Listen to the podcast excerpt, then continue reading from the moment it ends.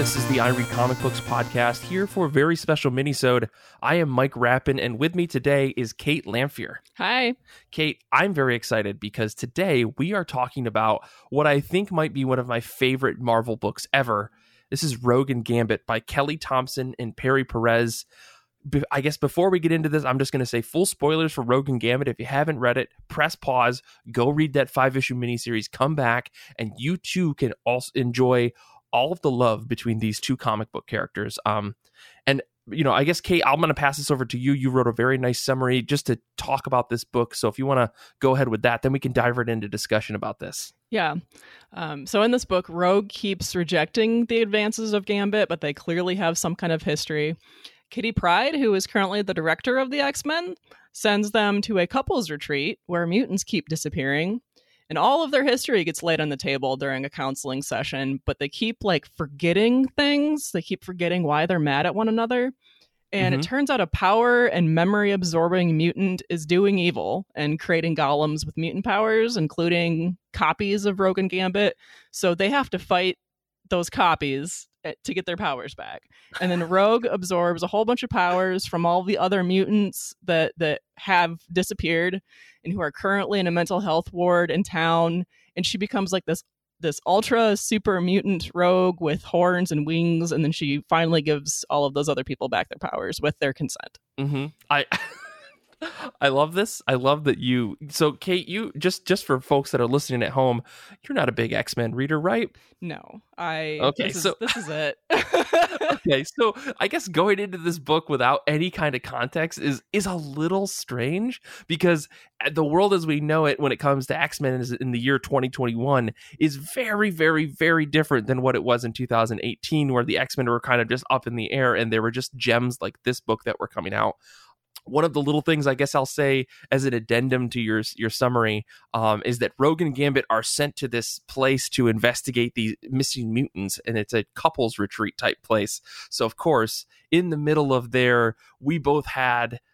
we both had spats in terms of our relationship, where Rogue was on the Uncanny Avengers at one point, which is a whole thing that happened, and she ended up kissing Deadpool, which is a point of contention in this book. And then Gambit was had his own solo series, which is very good. I recommend it if you want just hot boy action stuff. And in that book, he had maybe had an uncertain I don't know where Rogue and I stand, therefore I'm gonna maybe seek out a relationship with someone else temporarily, or kind of be in a will they, won't they situation, which doesn't really help the relationship between Rogue and Gambit. And then, of course, this book comes together, and people like me who just want to cry at the mention of Rogue or Gambit in comic books were absolutely satiated, because this book brings the two back together in such a wonderful way. So, you know, like Kate said at the beginning of this book, they're separate and they don't really want to be together. Or I think they want to be together, but they know that there's so many problems between the two of them that every time they come together, it's like a supernova. It only can explode. It can't ever stay in one place. And that's the thing that I really love about this couple. But I guess before I gush too much about this, Kate, what were your thoughts on this book as it went on? It's a quick little miniseries, but there's a lot that happens, and not only in plot, but also between the two characters. Yeah, there's clearly a lot of backstory that I have not read. But I think that that Kelly Thompson really did do a good job about not getting caught up on that. She drops in enough references, and you do see parts of their backstory through these counseling sessions that I get it. I understand what's happening. I understand that they've been involved. I understand some of their issues with one another. But I do like that, the story is just Rogue and Gambit figuring their shit out. Yeah. Who'd have thought that a superhero book could just be about, the relationship of two X-Men characters? Because I feel like the actual story of them investigating these missing mutants is such a sideline to the actual them trying to figure out their relationship shit. I love it. Yeah. Well, I guess, to get into that, I mean, what did you like about this book, or what did you dislike about this book? What are your your ups and downs here? I gotta know, because I could gush all day about this book. Right. So I like their banter really a lot. And I really enjoyed the ultra mutant Rogue at the end. She's got like wings and horns, and she's got all of these. I assume that she has 100 different powers because of all the people that are in this ward at the hospital. And she's just very cool. And they just go to the hospital and go and give these powers back. And I'm like, but you look so cool. Yeah. And I think that my least favorite part, I'm stealing some of your notes. You said that the bad guy feels kind of contrived. This was definitely written as a way for Rogue and Gambit to confront their history and lay it on the table, give readers kind of the backstory, do exactly what it did, basically. But it does feel like, why is this villain doing this? What is their ultimate goal? Is there one, or are they just messing around, hurting people? Yeah. I mean, so the villain in this is a character who I believe is called Lash, right? I think you're correct, yeah. Either way, there's a villain, and they can steal other people's powers, sort of. Not in the same way that Rogue does, because Rogue gains people's powers by touching them, and the long history, if you've seen the X-Men movies, if you've ever read any other X-Men comics that feature Rogue, is she never wants to touch anybody, because when she was younger, as her powers were developing, she kissed a boy and she literally put him in a coma as she sucked out his life essence, but she didn't have any control over it. And over the years, Rogue has had control over her powers and she's lost it. And I think right now in the story where this Rogue and Gambit book begins, she's not certain where her powers stand because she used to have control over them and then she lost it. And, as the story goes on, I thought it was really interesting that as Rogue and Gambit are getting closer and closer together and they realize, fuck it, let's kiss, let's make out, let's have sex, the closer and closer they get, Rogue's powers becomes less and less because she's getting drained. But it's a beautiful message that Kelly Thompson almost is trying to send in this book, that no, their relationship's growing, therefore she has more control over her powers, and they don't seem to question it, because in the story, as you're watching or as you're reading through it, you realize they're missing bits and pieces. Issues end in the middle of conflict, and then the next issue they pick up as if nothing had happened. And I thought that was a really clever bit on Thompson's part to combine this growing relationship with the lessening of their powers to make it seem like, if you're reading this plainly and not looking into it, this is just them, their relationship getting a little bit better, and they keep researching things because they know they're there for a reason, but they never seem to be able to figure it out, or they keep moving forward a couple of steps only to get moved back to square one because their minds get erased or something happens in the last minute. But yeah, the villain is very contrived, because why would, if you knew who Rogue and Gambit were and you knew why they were there, why wouldn't you just go full out maximum? I'm just going to mess them up completely. I don't know. Maybe that's just me trying to add real life logic to a comic book. Yeah. But I don't know. I did really enjoy the juxtaposition of the bad guy having a similar power to Rogue. And one of her issues is what her powers can do. And I don't think that was really explored as much of it as it could have been, but you do see the bad guy using their powers for evil, and then Rogue trying to use her powers for good and not hurt anybody. And I think if you step back a little bit, it kind of, in theory, would contextualize for Rogue that, she has a potentially dangerous power, but she knows what it is. She's trying to control it. She's trying not to hurt people. She's not a villain. And I think that's... Yeah. From just reading this one volume, I think that's important for her to understand about herself. Yeah, and I mean, as someone, again, you said this is the only real Rogue and Gambit book you've read. Rogue's history is extremely littered with moments of where she was the villain, she didn't know what to do. I believe Rogue was introduced as a villain who eventually became one of the X-Men. And her mother is Mystique, or her adoptive mother is Mystique, and so she's got a very strange past. But Rogue's been around for forever, and even in this book, this isn't the first time we've seen Rogue try to absorb a zillion powers at once. She usually finds it overwhelming. I think she even mentions that in this book, that she usually finds the feeling overwhelming and stuff. Taking in so much trauma. I mean, this is a core focus of another story that Rogue was in, where she was the leader of an X-Men team, and she absorbed 1 million or 1 billion minds or something like that as this entity was crashing into Earth, and she had to kind of deal with that for a long time. And to me, this is what makes Rogue such an interesting character, is that she's able to handle so much. Of all the X-Men, she ends up being this person, very similar to a Betsy Braddock or a or Jean Grey or an Emma Frost in some cases, where they have this psychic connection, and they have this thing where, you know, they have to handle and carry so much like trauma on their shoulders in order to survive. And that's always made Rogue such an interesting character to me. And then, of course, you know, she's in love head over heels with this dummy, absolutely charming, super good looking, who knows it kind of character who is head over heels for her. Like, he is such a player and such a flirt and such a character that, like, you would expect to kind of be just a shithead guy. But when it comes to Rogue, that's his one and only. You know, like, he may stray a little bit when things are rough between him and Rogue, just like she goes on and does her own thing as well. But when they always come back together, it's like I said, it's like a supernova. It's just unfortunate that they can't ever stay together until this book, which is why I loved it so much, because I feel like this was Kelly Thompson taking the Rogue and Gambit couple as a thing that's been back and forth on and off for many, many years, and finally putting the stamp on it and saying, like, nah, I think they're going to be together for a little bit, and we're going to figure out how to make that work with all the crazy continuity and all the you know, all of the problems that they've had, that we're going to work them through all their shit, and then they can finally understand each other. I don't know. I love this book. I've read this book a couple times, and I just I could totally gush about it even further. So I don't know. What else did you think of this book, Kate? I got stuck on the idea of Rogue's powers, and the fact that, like, her powers change in this book is I think part of her journey, because she has to take on, she absorbs, you know, whatever powers these golems have when she kills them, and mm-hmm. actually so does Gambit too. He gets mm-hmm. some of her powers briefly from killing mm-hmm. the golems that look like her, and that was really interesting.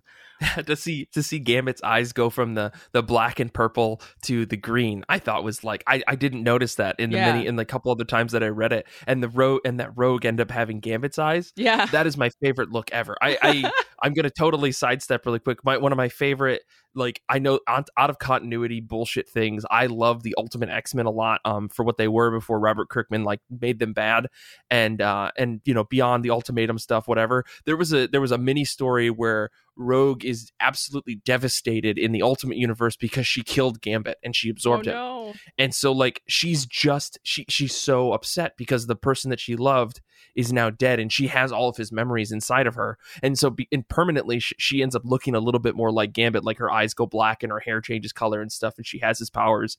And yeah, I love that look on Rogue, because Rogue's look with the white streak and the brown hair and stuff, but then with Gambit's eyes, I'm like, it's perfect. I absolutely love it. I can't get over it. And I love the way that Perry Perez drew that for this book. Anyways, yeah, but that the fight that they had was really interesting too, like where they got to see into each other's minds and understand like how they truly felt about each other, you know? Yeah, and I think that was important for their journey as a couple, and like, I don't know how else you would have been able to bridge this huge gap that they have and really mm-hmm. understand one another. Not that I'm mm-hmm. saying that there had to be golems necessarily, but sure. see things from one another's point of view, at least. It was a nice vehicle for them to understand each other. Yeah. I was kind of confused by the fight scenes. I feel like I always am in these big two books where it's very punchy. Mm-hmm. And it's just, there's so many bodies in these fight scenes, and I feel so bad about getting confused because I know how hard they are to draw, or I imagine how hard they are to draw, and how much time it would take, and like how much effort Perry Perez put into that, I'm sure. And here I am mm-hmm. and I'm just like, which one is our hero and which one is our... I know. Yeah. Well, that was the funny moment about this, is that when Rogue and Gambit are fighting all the Rogue and Gambit clones, like there are a couple moments where you're like, who am I rooting for right now? Right. But I mean, how amazing were some of those pages though, with the various Rogue and Gambit like costumes and stuff. Like, yeah. what a beautiful thing. I mean, I haven't read every single Rogue and Gambit comic. I'll be the first to admit that, but it is nice to see a lot of some of the familiar like costumes for me. So I don't know what that was like for you, Kate. If it was just like, oh look, here's some alternate takes on these characters. I really enjoyed that actually. I'm familiar at least with the art of X-Men enough, like seeing the covers and things. Mm-hmm. It's just part of pop culture, you know? So I am familiar enough with their past looks that it was pretty cool to be able to like sit and study them a little bit to see what their costumes used to look like. Mm-hmm. Mm-hmm. I mean, speaking of costumes and stuff, I do want to mention, like, Chris Anka did all the covers for this book.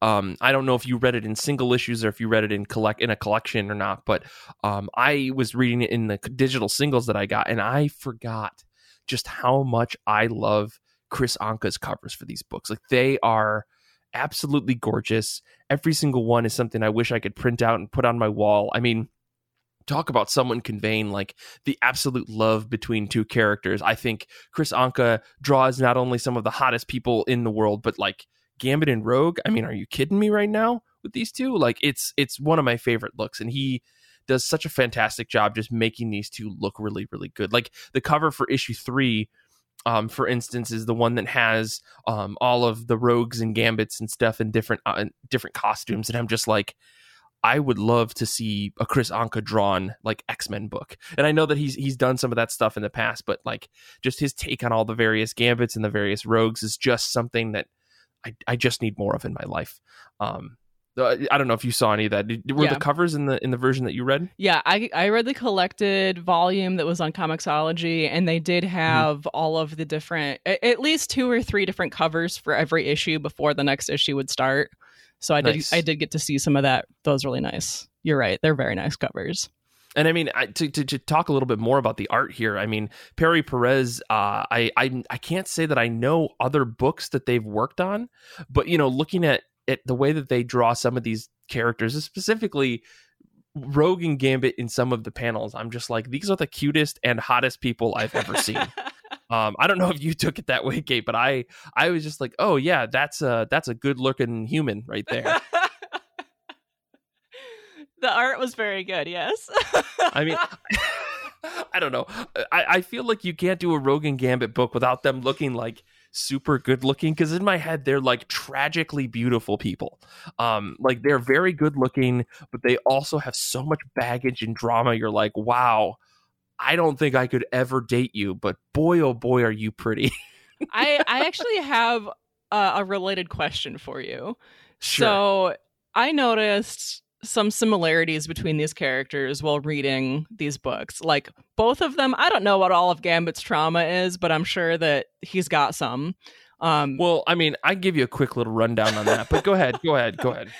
So my question for you is like, did the X-Men writers originally, like way back, whoever conceived this idea that Rogue and Gambit were going to be the one true pair of all X-Men fans, did they choose these two characters because they have so much trauma that they just kind of match? Or is it because they both have accents that are so thick that they have to include it in the dialogue? Or is it because they're the hottest X-Men? I mean, yes to all three, I think. I don't actually know. I mean, like, I think when Rogue and Gambit became a couple, I mean, I will say, like, this is where my history is a little bit fuzzy.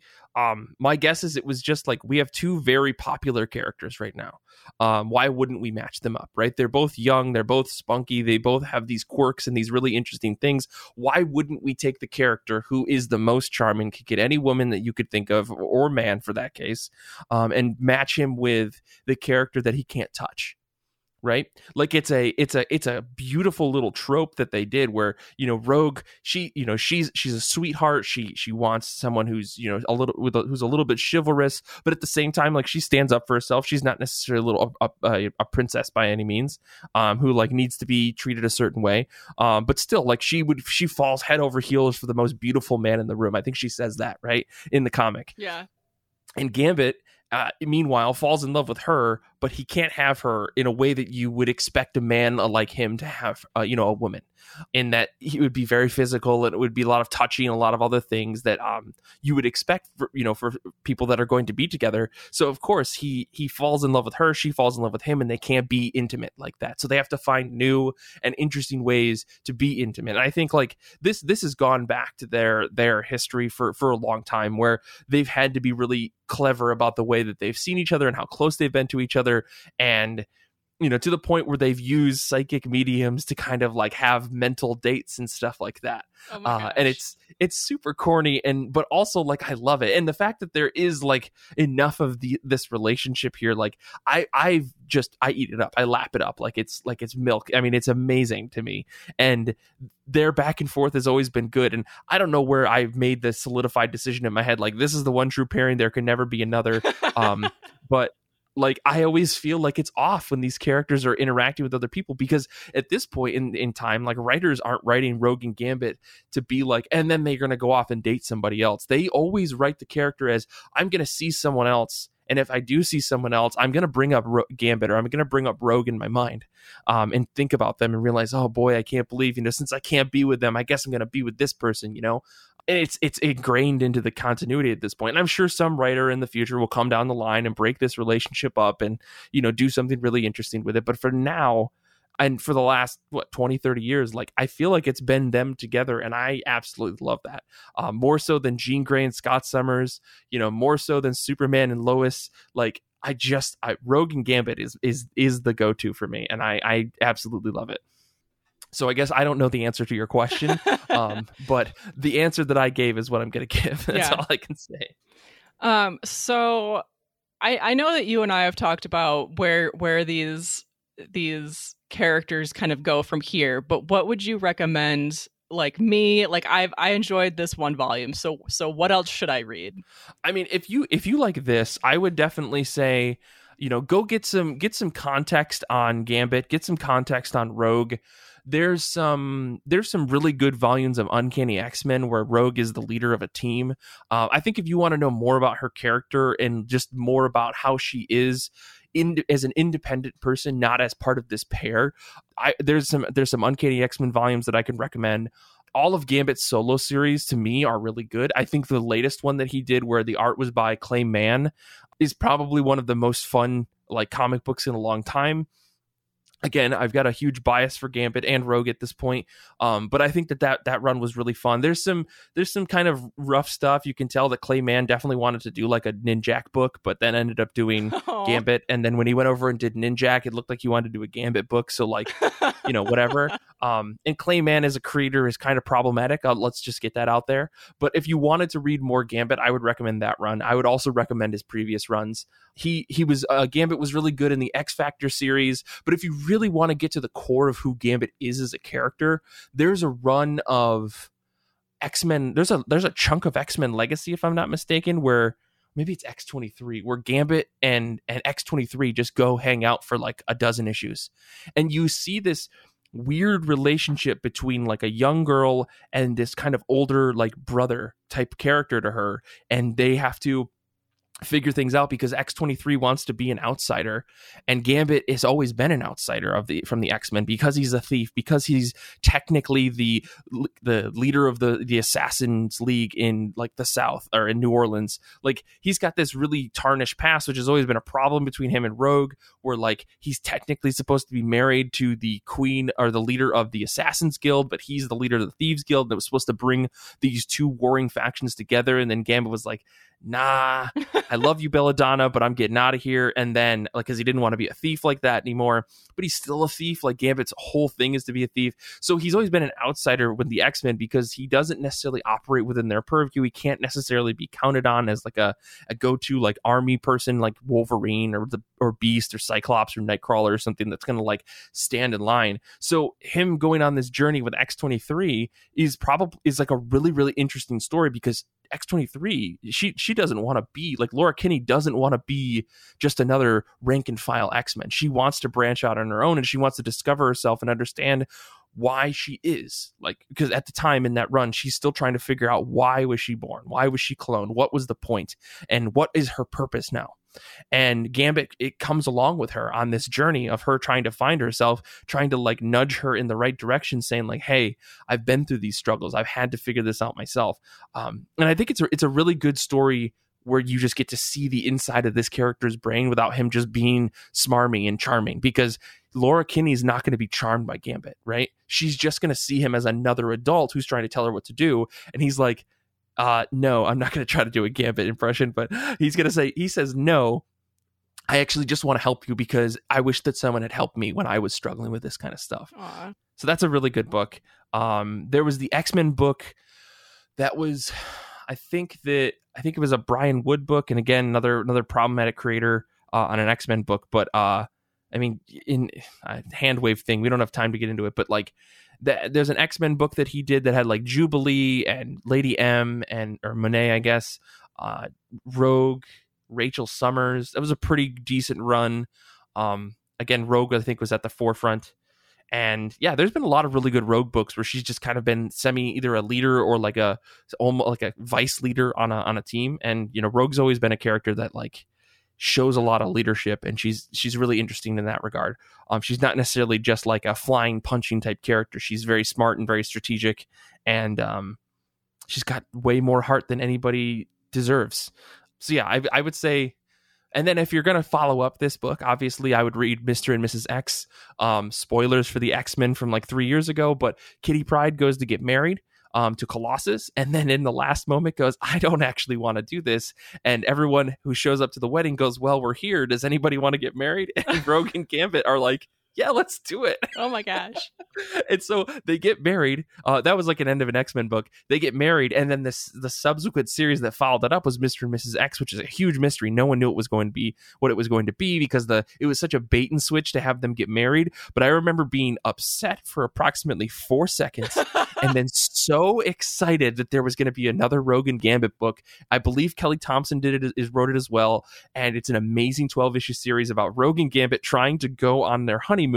But of course they get conscripted into an X-Men like outing. They have to go do something out in space because they decided to leave Earth, and they go out into like Shi'ar space to just celebrate. And it turns out they actually need to do a thing for the X-Men while trying to celebrate their honeymoon. I love that book as well. We were going to do it as part of this episode, but I was like, I have enough to say about Rogue and Gambit. So yeah. If we do a follow-up, we'll have to definitely talk about those two books. Absolutely. Yeah, I don't know. Okay. Any other questions? Do you want to know anything else about Rogue and Gambit? Because I've got all the knowledge in the world, it seems.